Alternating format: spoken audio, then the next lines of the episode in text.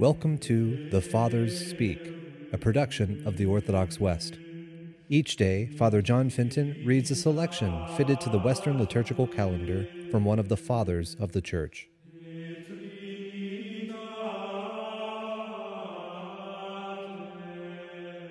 On this day, we commemorate the Holy Apostle Thomas.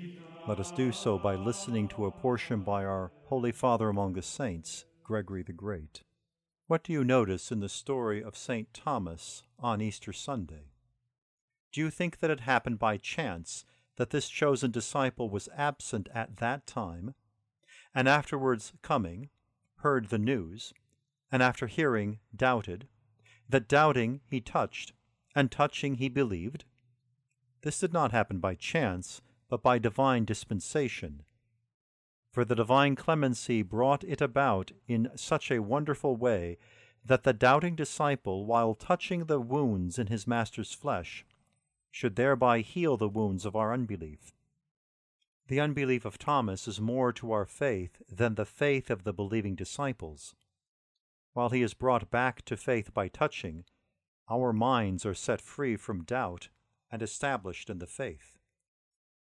So the Lord indeed, after his resurrection, permitted this disciple to doubt. But he did not leave him in unbelief. Just as before his birth, he wished Mary to have a spouse, who, however, never attained to the married state. The disciple who doubted and touched his risen Lord thus became a witness to the truth of the resurrection, just as the spouse of his mother was the guardian of her inviolate virginity. Thomas touched and cried out, My Lord and my God. Jesus said to him, Because you have seen me, you have believed. But since the Apostle Paul says, Now faith is the substance of things to be hoped for, the evidence of things that appear not, it is certainly clear that faith is the evidence of those things which cannot appear. The things which appear are the object, not of faith, but of knowledge. Why then is it said to Thomas, who saw and touched, Because thou hast seen me, thou hast believed? But he saw one thing and believed another. Indeed, mortal man cannot see the divinity. So Thomas saw a man, and confessed him to be God, saying, My Lord and my God.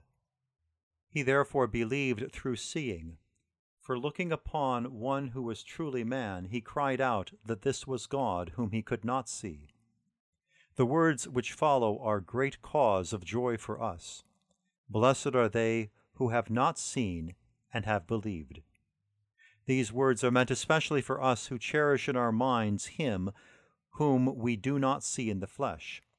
They are meant for us, but only if we carry out our faith in works for he truly believes who puts his faith into practice.